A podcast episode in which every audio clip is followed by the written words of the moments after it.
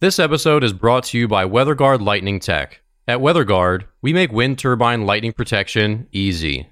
If you're a wind farm operator, stop settling for damaged turbine blades and constant downtime.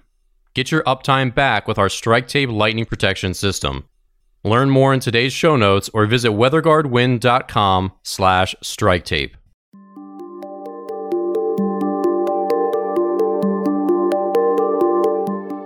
Welcome back. I'm Alan Hall. I'm Dan Blewett, and this is the Uptime Podcast, where we talk about wind energy, engineering, lightning protection, and ways to keep your wind turbines running.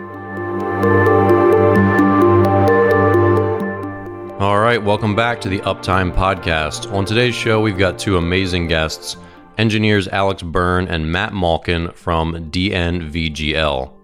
Alex and Matt are both experts on lightning's effect on wind turbines, and these two are gracious enough to join us to share their expertise.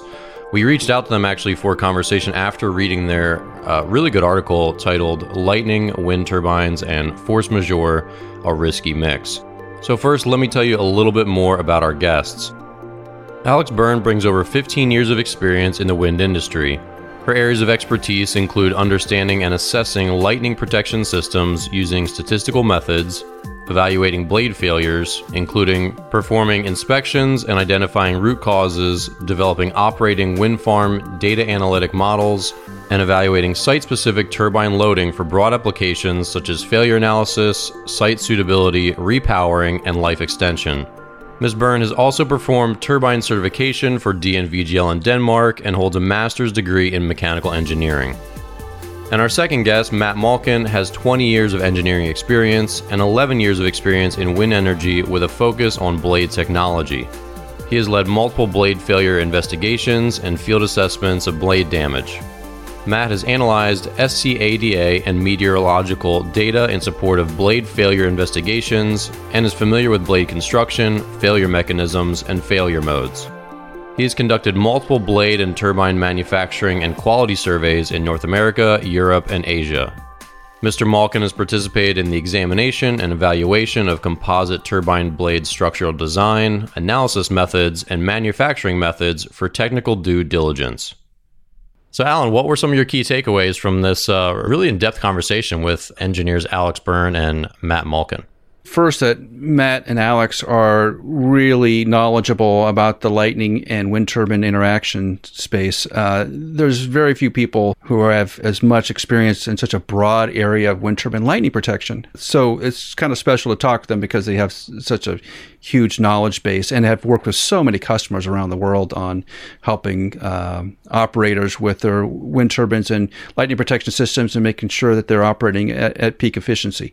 So it, that was fascinating. I think Alex describing her way of providing a field assessment where she has over time been able to predict what the lightning environment will be for new wind turbine sites or even for existing wind turbine sites, what to expect in terms of lightning protection. And then Matt's just very knowledgeable in the blade structure and how that lightning protection system interacts with the blade structure and how uh, defects in the blade structure or damage to the blade structure can affect later on in, in the blade's lifetime. So there's just a huge amount of knowledge between those two.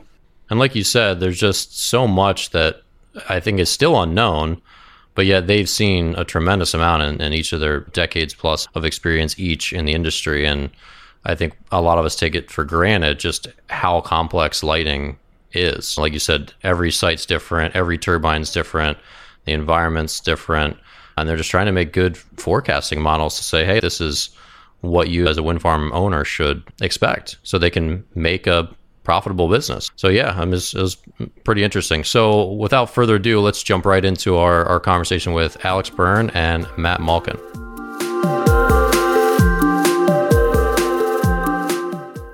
All right, so Alex, DNVGL operates like in two separate branches, right? There's so there's a certification side and advisory side, and they both stay rel- relatively independent of each other.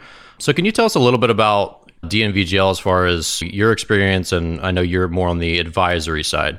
Yeah, that's exactly right. Yeah, so we have a certification branch that certifies wind turbines and components and projects. And then I'm on the advisory side, and we help owners and operators. We actually help a lot of stakeholders in the wind industry with various problems that they bring to us. So, um, my experience is pretty broad, all the way from loads assessment, site suitability, looking at repowerings, life extension.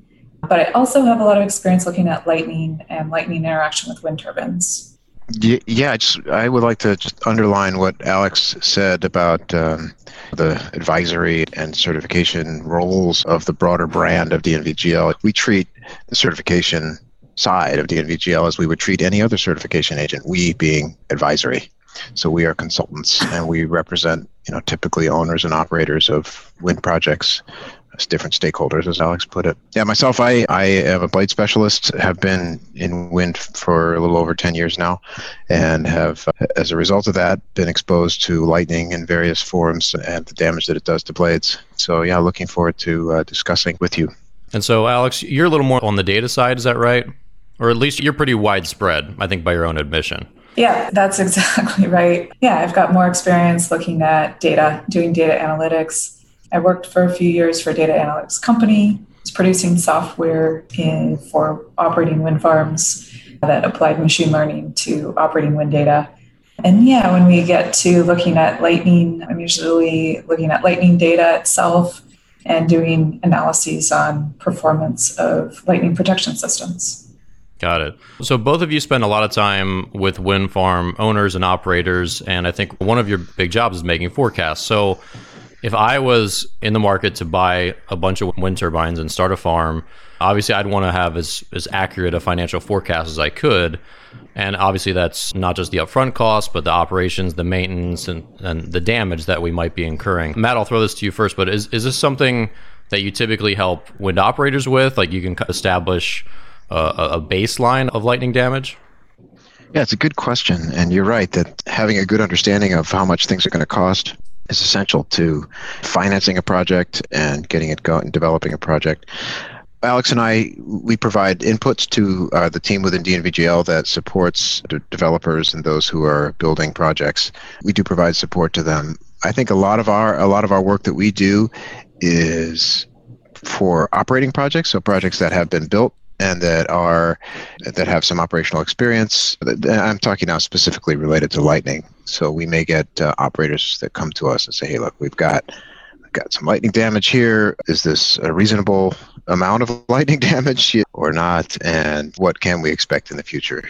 That type of thing. There's there's a lot there to inform owners and operators as well as people who are looking to, to develop projects when when a new project is getting built, we can also do an assessment of the lightning exposure that that project's going to experience. So that can help inform budgeting. We can forecast what we expect the lightning damage to look like at the site. Now it might be different because like different lightning protection systems work differently. But the risk assessment is something that can be valuable because not all sites are the same. They won't all experience the same amount of lightning damage. Part of that effort, Alex, is that there's just, just take there's virgin ground out there, and we're going to put some wind turbines on this site. Are you pulling lightning data off of Vaisala or the National Lightning Detection Network, and then once you put up these big, tall, 500 foot turbines out there. Do you predict that that'll change the lightning environment, or is there data that you're trying from previous history that you know that this is what the impact is going to be when you put these big towers out in the middle of this field? Great question. Yeah. So when there's you maybe you have flat farmland and yeah, we'll look at the lightning data, the historical lightning data from that area, and it's it's collected by the National Lightning Detection Network, which is run by Vaisala, as you mentioned. So we get that data from Vaisala and assess how much, what the severity is for that site. But then, as you say, you put turbines in their gigantic structures, and they are going to impact the lightning environment. We do have experience looking at that. So, looking at lightning data before and after a wind farm is built, and we have some sense for how it how the presence of turbines impacts lightning. But we definitely want to impart on your listeners that lightning is a very random process. There's a lot of unknowns about it. There's a lot of unknowns about the interaction between lightning and wind turbines. So none of this is, is hard facts, hard science. There's a lot that we will be able to estimate and give indications of, but a lot of it we just have to wait and see what happens. Gotcha. And, wow, okay. And is this where your field performance assessment comes in? Because it sounds like when there's a new project and you guys are consulting for them, that you will do like an initial assessment. Is that right? Yeah. So we can assess the field performance at any point. So we use the same approach whether the turbines are in the ground or not, whether they've been operating for a year or 10 years. But the longer the operating history, the more certainty that we have on the outcome of the results. So if we're doing an assessment before any turbines have gone in the ground, we're just forecasting and trying to give an indication of what we expect to see as far as lightning damage goes. Once the turbines hmm. are in the ground and they've been operating for some time, then we can look at the actual light environment, how much lightning the turbines have experienced over the number of years that they've been operating. And then from that, estimate how much damage you would expect given fully functional lightning protection system. And if the lightning protection system wasn't doing a great job, then you'd see more damage than that calculation would show. And that can give you a direction to go for figuring out why you're seeing that damage. So, is there a generic rule of thumb based on the country or location? Is, is it regionalized in terms of the quantity of lightning strike or even the amplitude or action integrals or all of those sort of lightning parameters? How do you break that down? Because it seems like every part of the country is just a little bit different. And Iowa is different than Texas, and Texas is different from California, and California is different than Italy. How do you do all that? How do you aggregate that data? Yeah, yeah, it's a good point. And there's localized effects too. So you might know what the lightning environment is in Texas, but then once you put your wind farm in place in Lubbock, then you know you might see very different lightning exactly in that that specific location. So when we do our assessment, we collect data from the exact location where the turbines are and no more, no less. So I think that's a really important aspect of it. That said, we're not lightning scientists we're engineers and so what, what we know is mostly from the research that the the lightning phds out there have done and what we've observed but it does seem like there's some standard characteristics of lightning and some parts of the world that will vary but in general you can expect to see a certain distribution of characteristics of lightning mm. across different sites the exception, well, I, yeah, the exception to that is that the, the frequency of the lightning varies a lot by location. And you can look at maps of frequency and see how that varies across the world. I had a thought there, Alex, as you were talking. It is true, as you said, that lightning flash density varies geographically. One thing that we've seen recently, which is very interesting, is in a couple of very low flash density geographic areas, we've seen some very significant strikes to wind turbines. And very interesting, and this has been several points around the globe where we might normally have one flash per square kilometer per year, something like that, very low flash densities, yet we're seeing some significant lightning events. And so it is, and, and I say individual events. Maybe the overall flash density is not changing, but we are seeing instances where turbines get struck and damaged. And so what's going on there? To me, that's interesting uh, from a number of angles, but one is related to tall structures like wind turbines and the nature of lightning. And you know, we understand that very tall structures are struck almost exclusively by upward lightning, whereas shorter structures below, say, 60 meters or so are struck almost exclusively by downward lightning. And the lightning directionality matters because the characteristics of that lightning are different and the resulting damage modes to this to the object that they hit are also different. And so uh, in the case of upward lightning and wind turbines, there can be a lot of charge transferred in those upward lightning events, and, and that can have some specific damage modes. There's a lot of heating involved in that type of event. In addition to that, upward lightning can be very challenging for lightning location systems to see. It, it, in cases where there's a continuing current phase only of a lightning event, there's just basically DC content in there. There's not a lot of the the high frequency content that the sensors, the ground based sensors, anyways, are looking for in lightning events. That makes our job interesting. So you may have a damaging lightning event that uh, there's no record of it based from the ground based sensors. That's a particularly interesting topic, and and I think one that we're going to start to see more of as tip heights. So that's the hub height of the turbine plus the the length of the blade goes go up, which seems to be the trend, and it doesn't seem to be stopping. Yeah. There's very little data, man. I think you're right about that. That there's very little data about height versus lightning strikes. When the Empire State Building was built back in the what the 20s, there was GE had performed a lot of research on the top of, of the Empire State Building and were measuring lightning strike data, and they realized a lot of the lightning strikes upward. And then, but in terms of like power generation equipment, we've never been to those heights before, and didn't rely on it. If the Empire state building got struck, nobody really cared. But if our wind turbine goes down, we start to really care about it. And I, I, think you're right about that. There is some effect about as we get bigger and the diameters get bigger, where we're changing the way we're changing the environment. It's a weird way to think about it, but we're actually changing the way electricity works in the cloud because we're creating these really torque conductive things.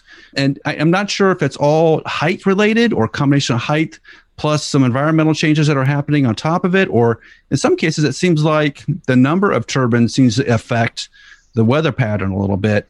Any sense of as we go bigger what we're going to see? Are we going to see more of this sort of continuing current positive lightning strikes upward triggered strikes as we get bigger which is where we're going right now with some of these ge blades and the Haliade and some of these turbines are just getting enormous? Yeah that's right. The turbines are continuing to grow it is my sense that we will begin to see a higher fraction of events that strike turbines as upward in the upward direction just because of the height. As far as uh, sort of a couple of your other comments, the environment having some influence there, that's possible. I don't know if the number of turbines is affecting that or not. I think that's a very challenging question to answer. The other interesting question is whether or not the rotating nature of the turbine has any impact on it. We do have some curious behavior of lightning around wind turbines that doesn't seem to be mimicked with just tall towers.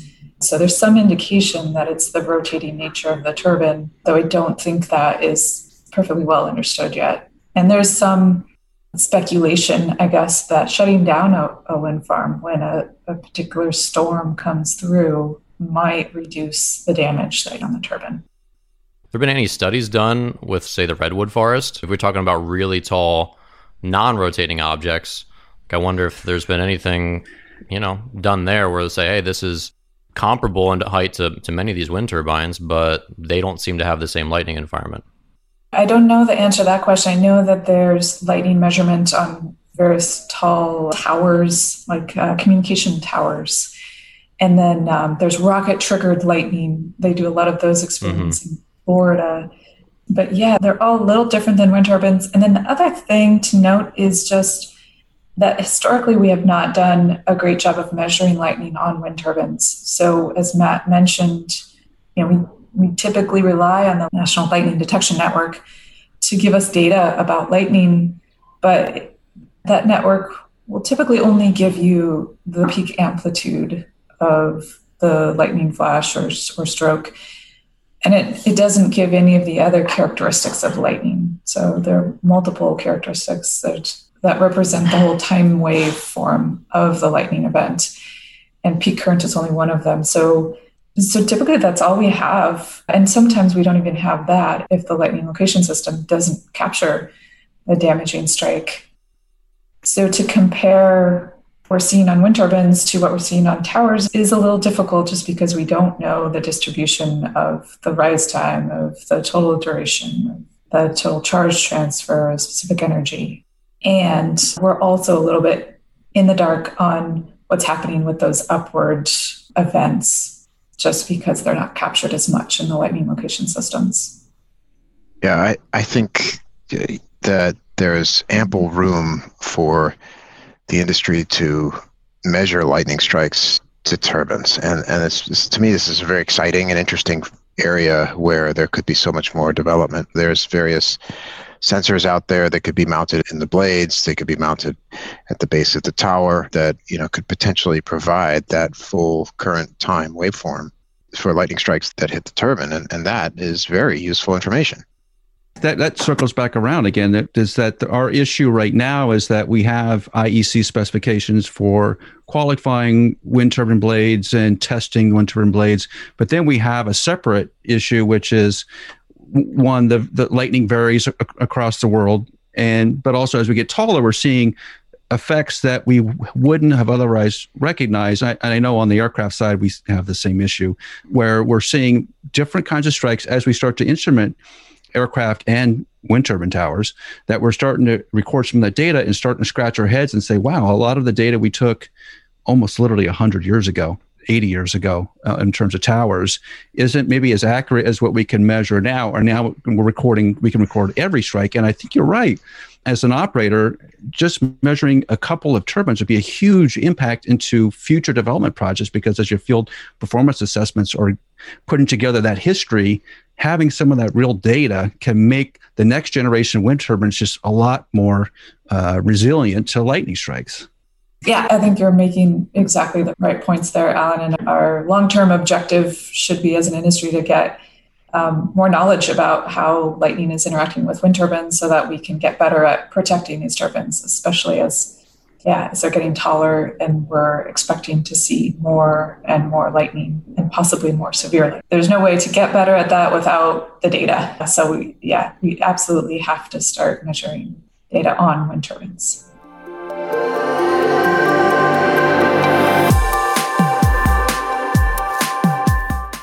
All right. So, Matt, we've been talking a lot about the need for measuring all these strikes upward versus downward. So, you said you've seen lots of the mechanical damage. That's like uh, very much in, in your wheelhouse. We've talked a lot about like the overall picture a little bit, but how bad is this issue of lightning damage right now? Where's it coming from? And is there anything that makes, we've talked a little bit about it, but anything that makes lightning's interactions with uh, wind turbines especially unique? Definitely. Let's walk through it when lightning attaches to a wind turbine, there's two essential functions that the lightning protection uh, system on the turbine provides. The first is to get the lightning to attach to what's called a receptor, which is an appropriate point for the lightning to attach to. And then once that's happened, the lightning needs to be safely conducted to ground. What we see in terms of damage is, is first when lightning attaches somewhere else other than a receptor. And so you get the lightning puncturing through the fiberglass shell of the blade and attaching to, for example, the down conductor, that the the cable that's inside the blade directly, rather than attaching to the to the receptor. Or you may see lightning attached to structure within, inside the blade, and that typically happens more frequently with carbon fiber structure, which is partially conductive, and that attachment that can uh, do damage to the carbon fiber itself. It can do damage to anything the lightning passes through. There's also damage done during the conduction phase. And so that can be heating that results in the shells of the blade opening up, so the trailing edge of the blade can split at the tip. You can have arcing inside the blade between the down conductor and conductive components within the blade. Uh, you can have arcing if there's a, a broken cable, a down conductor cable, or, or a gap. You can have arcing there as well which leads to again to potentially to damaging the typically fiberglass uh, laminates within the blade. Yes, there's various damage modes that can occur. The the impact of this financially can be very significant for a project. So you can have a, a bad lightning season, and I'm aware of a large project. They budget a million dollars a year for lightning damage repairs. Wow. Yeah. yeah. So wow. just, this is a huge problem. As far as the uniqueness of lightning and damage to wind turbines. Wind turbines are unique structures. They are not steel telecommunications towers. They the blades are typically manufactured of fiberglass, sometimes carbon fiber. So they're they're glass reinforced plastic, and they are not as they're again they're not as robust as a steel tower, and so they are sensitive to lightning damage. So say they're in year one and they take ten lightning strikes, just throwing out a random number they might not have to repair any of those 10 that year. So, what's the difference between short term damage and I assume there's probably a lot of long term damage that when you're talking about heat transfer within a blade, some of these laminates probably take five, ten years sometimes maybe to to start to right. really show the effects. Great question. There's so sometimes the lighting damage is obvious, right? You need to you, it's very clear that you need to shut down the turbine until a repair can be done. At other times, the lightning damage on the surface, anyways, may look not that bad. So you may continue to run the turbine, keep an eye on it, and then other times the damage may not look so bad on the surface, but underneath the structure that matters, there may be an initiation site, and wind turbines are see a very high fatigue environment, and under that fatigue environment, that damage can progress and grow and become critical. So there's a lot of uncertainty when it comes to assessment of damage uh, to blades in particular. And Matt, that heat component, I think, is, is where people get lost in this and the fatigue environment that you're in. Uh, because Dan was saying, and what we have seen a lot of is like the split trailing edges, which may not happen immediately during the lightning event. It may be another month or two after that, where just the fatigue starts to split the split the blade. And internally too, we've seen a lot of uh, damage internally that is completely heat related to coulombs from the lightning. So the long duration currents heating up the down conductor, mostly the receptor blocks in there, where they just are just getting physically hot. And for most cases, it wouldn't matter. But the resin systems, uh, the resin systems that most blades use are not really high temperature uh, resin systems like we would typically use in other things. They tend to be low temperature, 250 cure kind of things. So the if you get anywhere near 150, 180 degrees locally or 200 degrees locally, you can really deform those structures locally, uh, and the fatigue seems to take over time. Is is that, that's what we're seeing? Are you seeing that similar thing where it, it, the lightning strike itself happens, and but there's not an immediate squawk for that, but it's sometime later that it's that sort of accumulated damage that happens. It's a good question, and, and I it really varies. Again, I think you get both. I think you get immediate effects, mm. and then you also do get some instances where the damage will progress over time. And we've seen that. And it is an ongoing challenge being able to properly identify and categorize damage that's due to lightning on blades. This, mm. I hmm. think, this will continue to be a, a, a challenge for the industry. So, Alex, on the data analytics side, if you're trying to track, hey, this turbine took a couple strikes, is there any way you can then say, all right, we're going to monitor it, or will you see something happen with the data where you say, okay, it seems like something's internally wrong with this blade. What what can data do to forecast or to to see into the future or just track some of these lightning strikes over time? Yeah, it's a great question and we get asked that a lot. Yeah, it would be ideal if we had some data source where it could just ping you and say there's something going on with this blade.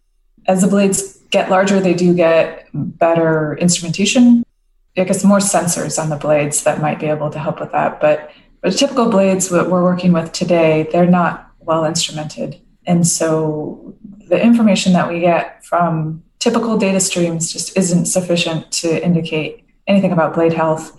There's a lot of questions we get. If lightning damages the outside of the blade, wouldn't you see that show up in the performance of the turbine? Because now the airfoil is compromised, so it's not capturing the same power and we should see a decrease in power and you should be able to tell us like that blade should go you should go inspect that blade and in theory that is true. Another thing that we do a poor job of measuring is wind at sites. And you really need to know what the wind speed is to know if the power is degraded or not.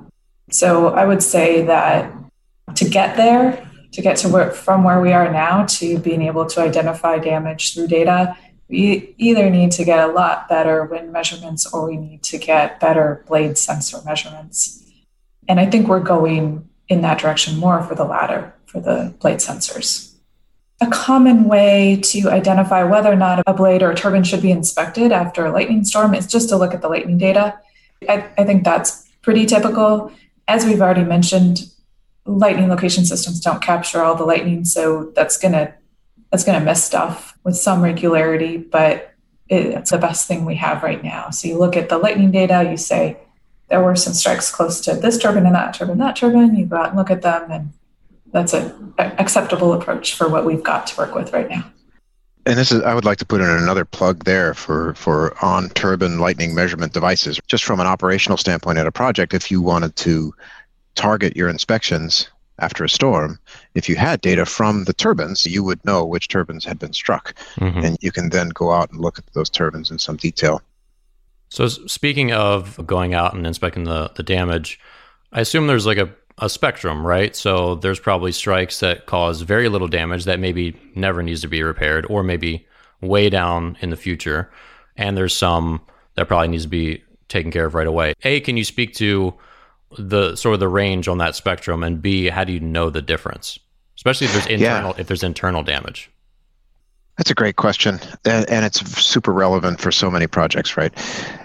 There is that spectrum of small instances of damage all the way to very severe damage, right? Typically, damage is categorized. So you might have category one damage, which is quite light, and you can continue to operate that and you then you that range goes all the way to say category five, which would be catastrophic, and it's somewhere in between is where it gets interesting. What do I mm-hmm. do with my category three damage? And there are different strategies for managing damage. Different operators have different ways to do it. There is no universal sort of categorization system. As an aside, I am working on a project with the Electric Power Research Institute, EPRI, to develop a recommended practice around this damage categorization for blades. Your question has a subtlety to it that I think is very challenging to answer, and that is what about the effects on the internal structure of the blade? And this is something that is very difficult to know. Internal inspections of blades are a great thing, and I think that they're not done frequently enough. They are time consuming, they require some special knowledge in terms of confined space entry from the people doing the work. And they, they while they're a good information source, they're also limited. You may, a visual inspection, either the inside or the outside of the blade, can't see everything. And there's, I think, uh, there's limitations to what we can know about the extent of damage due to lightning events. And Matt, how critical is that as you've gone from fiberglass blades to carbon fiber? Yeah, uh, good spar question. webs and spar caps. Good question. I think that carbon fiber in general is less tolerant of flaws than fiberglass. And if a flaw is initiated, or if a flaw is present because of damage due to lightning, that can be more critical. On the other side, carbon fiber is more challenging to repair. There's, I think, a an importance in understanding what the damage extent is uh, in carbon fiber blades, perhaps a greater importance than with with fiberglass blades. And the, I think you raised a good point there. Re- repairing damage on the outside of the blade can be relatively easy, but if you have spar cap, spar web damage, carbon fiber damage internally, that's is that even possible to repair? It is. Yep. It is possible. It's costly. The blade may need to be removed from the turbine, repaired on the ground, reinstalled, uh, rather than say an up tower repair. That's one of the wow. one of the general challenges of blades is that they are difficult to access. That okay. that challenge does not go away with lightning related damage. And, and, internal damage, how do you even know to, especially when the, you get to these larger blades, there are a lot of carbon fiber on the spars. How do you know to even check internally? What is there any triggers that happen that say we need to go inside and look? It's a good question. Typically, internal inspections are time based. They're done on hmm. uh, every several years. I do think that in the in some instances, if there's known damage modes, then then you might that might trigger internal oh, okay. inspections, right? If there is some external indication that might suggest that further internal looks are advised, then yeah, you'd want to do that. So, so you at that point you would provide an invaluable service just because you have the history of different, a lot of different blades, and so you would know that we have seen this sort of issue on other blades, so we need to go look here, and that sure. history is really invaluable, isn't it? Sure. Yeah, there's a lot of experience. You know, Alex and I get exposed to a lot of different turbine platforms. We see damage across different projects around the world, and that helps inform our perspectives on whether what advice we, we provide to clients. Do we think this is severe or not? There's a lot of judgment involved there. So when we go off and we qualify a, a new blade design, we do lightning testing per the IEC 61400-24. and there's different lightning protection levels there. But essentially, we're going to put 200,000 amps and 10 megajoules into that blade, and we're going to see how its response is. Now, one of the things that I think gets overlooked a little bit is the post-test inspection structural of the blade. From the electrical engineer's perspective, we look at it like, yeah, all right, the, the energy went in, the energy went out, and from what we can tell, electrical speak, it looks like the blade is fine. How important is that one that the post test inspection of the blade structural inspection is done to see if there are those sort of fatigue points that we just created in the blade? And then how does that data then translate over to performance in the field? So if I know a blade has quote unquote passed the IEC test, does that translate into success in the field or is it still unknown? Yeah, let me hit the, a couple of key points there. Great questions. I think that, uh, first of all, typically full scale blades or the full blade is not tested in the Lightning Lab. What will happen for the, the high voltage leader attachment test, which is checks the lightning will be directed to a receptor rather than somewhere else in the blade, that's done with the outer portion, just the tip of the blade. Say, I don't know, 10 meters or 5 meters of the tip portion of the blade. And then the, the some of the other tests are, are done again with just pieces of the blade, the down conductor or various connections, and it's very rare uh, that a full blade would be brought into a lightning lab and tested. So I think that it's not necessarily even possible to do a post-test inspection if you haven't you know tested that full blade. Yes, so very. Uh, I think there's there's a lot of room there for improving how we do lightning tests but really, the laboratory of the real world is where we get our test data. It's when you get the turbines out there, they're operating, and we see what happens. Speaking of which, do you see any new challenges now that we're getting more floating offshore wind farms and larger ones offshore?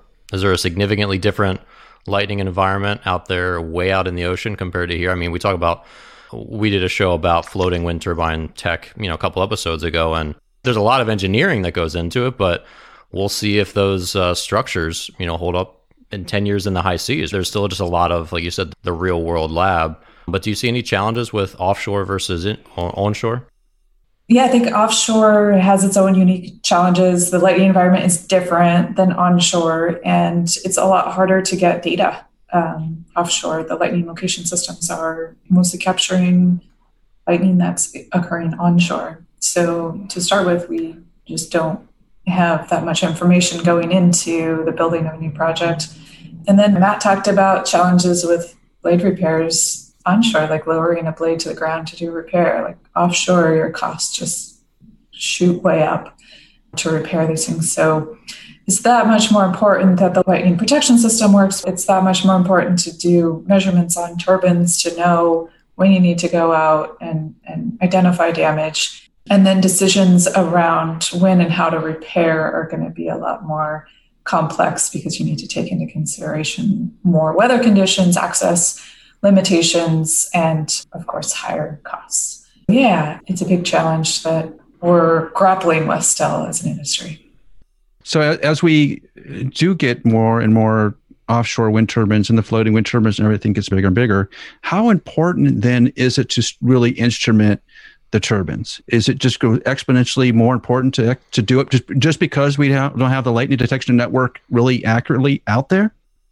I think so. Yeah, we we're hammering on that point, but as the turbines get bigger, they get more valuable per turbine, and so putting one sensor on it is going to start to make a lot more sense, especially as you're talking about these 10 megawatt turbines and, and bigger. It's the cost per megawatt then just is small for, for a sensor like that. And it's just going to start making a lot of sense. And the value is across multiple aspects from deciding when to inspect, understanding the lightning itself, understanding how many times a, a turbine or blade got struck, I, keeping track of that lifetime impact of, of lightning on the blades. Just can't emphasize enough how important that's that's already is and will continue to become more so.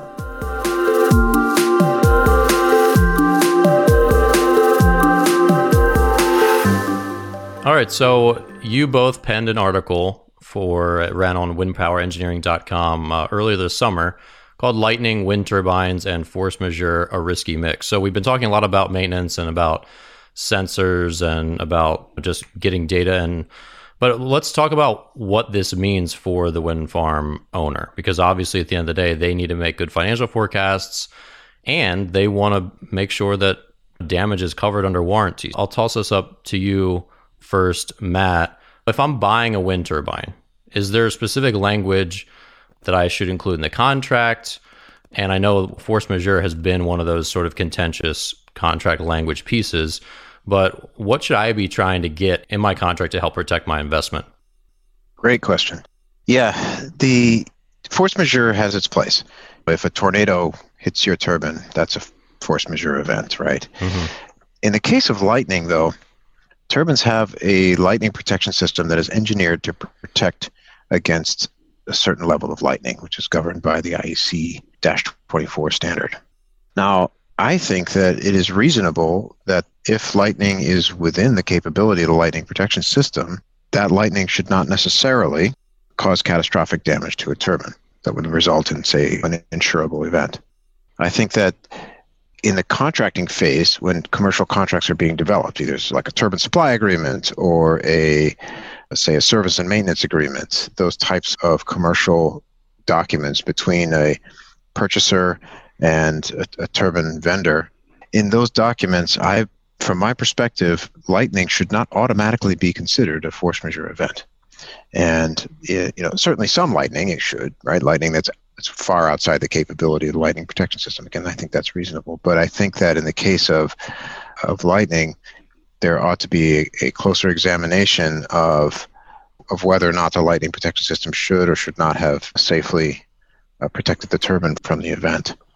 So that's typically commercial agreements consider lightning force majeure, and, and the industry has just been proceeding that way. And I do think that that is probably time to shift the industry away from that, and and that could have some beneficial effects. That could have the effect of us pushing towards better understanding of lightning and its interaction with wind turbines, driving better designs for lightning protection systems. Okay, and improvements in the standard, those kinds of things. So uh, I think there's a lot there that, that could be driven by the content of commercial agreements. How much influence do the landowners or the adjacent communities play into that? Because there seems to be uh, a number of organized efforts, not huge, but there are local organized efforts that are concerned about blades breaking and lightning strikes and that sort of thing. The sort of the overall pressure on the industry to provide really stable lightning protection systems seems to be growing and growing, as particularly in the United States as the wind turbines get larger distribution. And I think the, the money is going to be the, the key point here. And insurance companies obviously have a big say in, into what uh, manufacturers do. Have you seen that sort of change over the years? I, I think I've seen better lightning protection systems than I saw 10 years ago. In general, lightning protection systems do a pretty good job. I think that you know, blade failures are very rare events. And blade failures due to lightning are even rarer you know, on top of that. I think that the risk associated with these events is low. I, I again, I, I, do think that there is there's different ways where we could push on this force majeure clause and, and having that sort of changed. I think having underwriters, you know, insurance policy writers influence the content of those contracts potentially other stakeholders like landowners. Uh, although I, th- I, think that the I, I, don't know much about the interactions between landowners and, and developers, but it seems to me like yeah, that's possible that they could influence influence those discussions. Yeah, so it, I'll give you the comparison in the aviation world. So first powered flights, 1903. We had lightning strikes airplanes prior to World War II pretty commonly. And in terms of the the, na- the nation, or we started putting in essentially laws, didn't happen until late or mid 1960s after we had a series of commercial accidents that were just visible to the public. They were large press events, and it push the federal government to do something? Are we in that sort of phase right now where we don't have federal requirements to provide lightning protection systems to some level? Does it even need to go that far, or, or is the industry going to be able to self regulate? Good question. I th- you know, turbine manufacturers themselves have an incentive to have their turbines run great and not be damaged by lightning. So there, I think there's always going to be good efforts within turbine manufacturers to have high performing lightning protection systems. I suppose that the, as the industry evolves, that and as you say, turbines become more widespread, there could be an increasing role in either at any level of government in in the regulation of, of, turbines, turbine design, that type of thing. But I think we're a long way from the extent to which there's interaction between the government and, and the mm-hmm. aviation industry. So I want to jump back to the the contract language. So on your article, uh, you mentioned that there are a couple factors that they should consider when drafting uh, their contract. So number one, lightning damage not being a force majeure event by default. Number two, a clear definition of function impairing damage. Number three, consideration of uncertainties with possibility or possible adjustments of assigned responsibility between the manufacturer of the turbine and the owner. And then lastly, a path for dispute resolution, such as like a mediator. So can, can you talk through those a little bit more and, and elaborate a little bit for me? Yeah, I think the once you take out the force majeure language, or once you say not all lightning is force majeure, mm-hmm. some lightning is force majeure, you introduce um, some new challenges. And the new challenge is how do you know how severe the lightning was? How do you know what actually caused the damage? If you have it, all lightning is force majeure, it's easier, but it might not be very fair the lightning protection system is designed and certified to protect the turbine to a certain level of lightning. And so if it's turbine's getting damaged at, at less severe lightning, then that should be the, the OEM service provider's responsibility.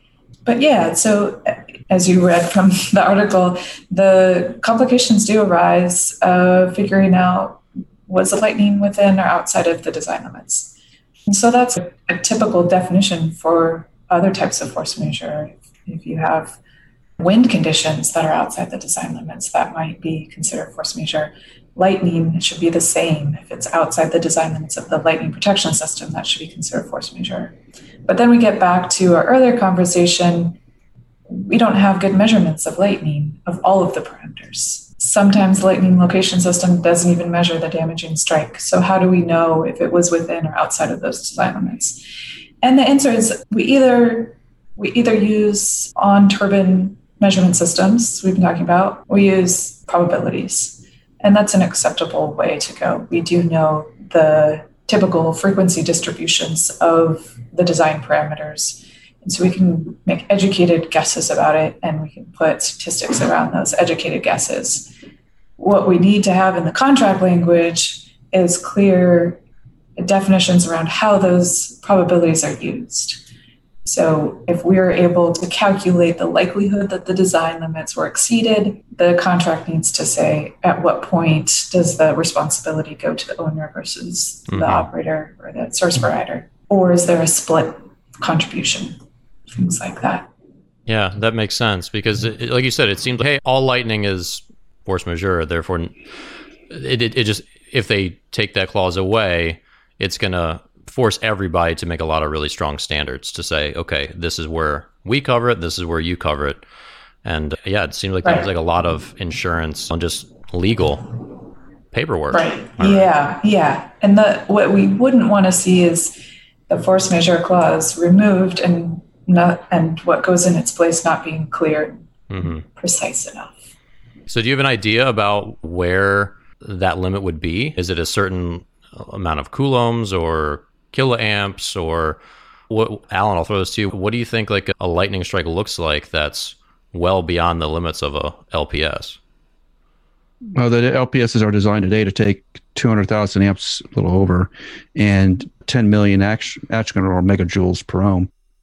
I, I think it's a really good question. I think that if any one of the design parameters are exceeded, an argument could be made that that lightning event that exceeded that design parameter was outside of the capability of the LPS because the LPS is only designed to be able to handle so much. Yeah, just again, like Alex was saying with wind conditions, right? Let's say the turbine saw an extreme wind event and the, it was the turbulence that was too high rather than the, the wind, the mean wind speed that was too high. I think you could still make the argument that wind event exceeded the, the capability of, of the turbine.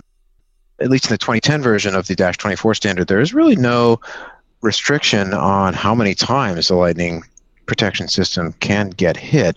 There's certainly there's discussion around erosion of receptors, which makes sense, right? Like you want to be able to replace components that have eroded or melted because of numerous strikes.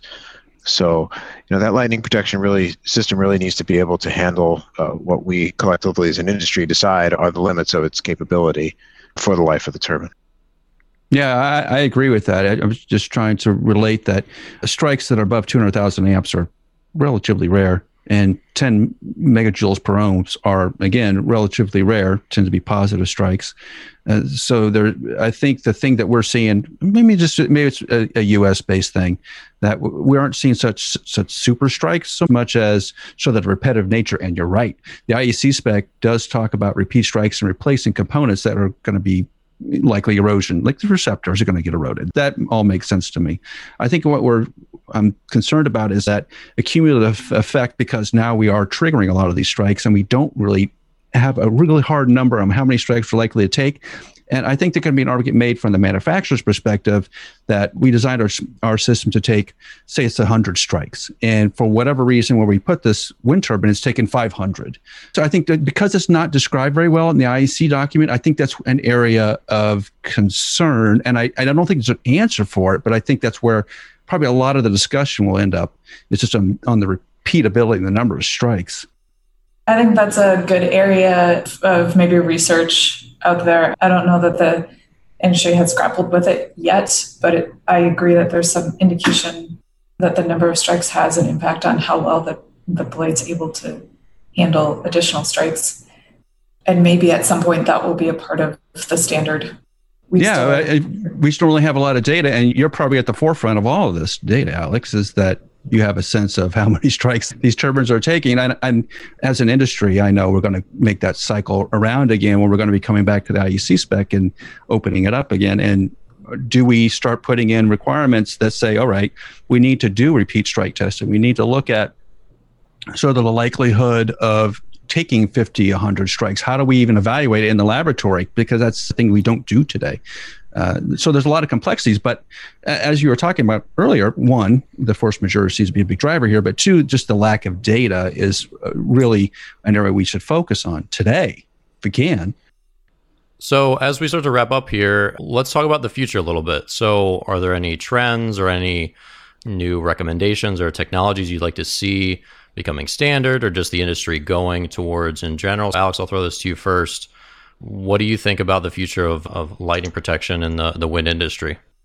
I think the, the main thing we need to do as an industry is understand the interaction of lightning with wind turbines better.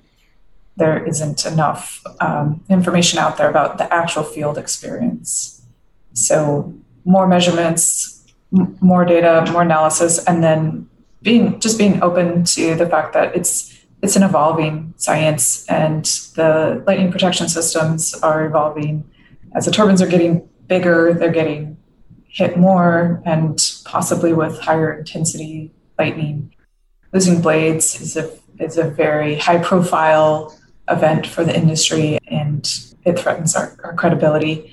Not to mention it's very expensive. Across the board i think it's a really important issue. It should be getting a lot of attention and and yeah, I'm excited to see where it goes in the next few years. I would add to that again, as we've said, that I think that there's a lot of room on the contracts side for evolution of the language in the contracts to handle lightning as an event. And again, as we've talked about, to not consider automatically all lightning as force majeure. And I think when you couple, as Alex was saying, the sort of increasing size of turbines, increasing tip heights, the sort of dollar per megawatt value here, I think that the contracts should keep up with that, and they the contracts, uh, the content of the contracts should match uh, the risk levels that we see here. So again, I, th- I think there's room for evolution in the standards, and certainly in the technology that we use for measuring lightning and for protecting ourselves against lightning. All right, Alex and Matt, thank you guys so much for being here. This is a, a really detailed, awesome talk. I know Alan loves geeking out on lightning whenever he gets a chance. So yes. this is a real treat for him, especially, but all of us here. So, Alex, thank you so much for coming on the show. Really appreciate it. Thank, thank you both. Yeah, it was a real pleasure uh, talking with both of you. And Matt, thank you again. Uh, appreciate your expertise. Yeah, I really enjoyed the conversation, and, and thank you very much for inviting us and having us on. All right, well, we're going to wrap up today's episode of Uptime. If you're new to the show, welcome. If you're a regular here, thank you for your continued support. Please subscribe to the show and leave a review on iTunes, Spotify, or wherever you listen to podcasts. Don't forget to check out the WeatherGuard Lightning Tech YouTube channel for video episodes, full interviews, and short clips from each show. For Alan and all of us at WeatherGuard, stay safe and we'll see you next week.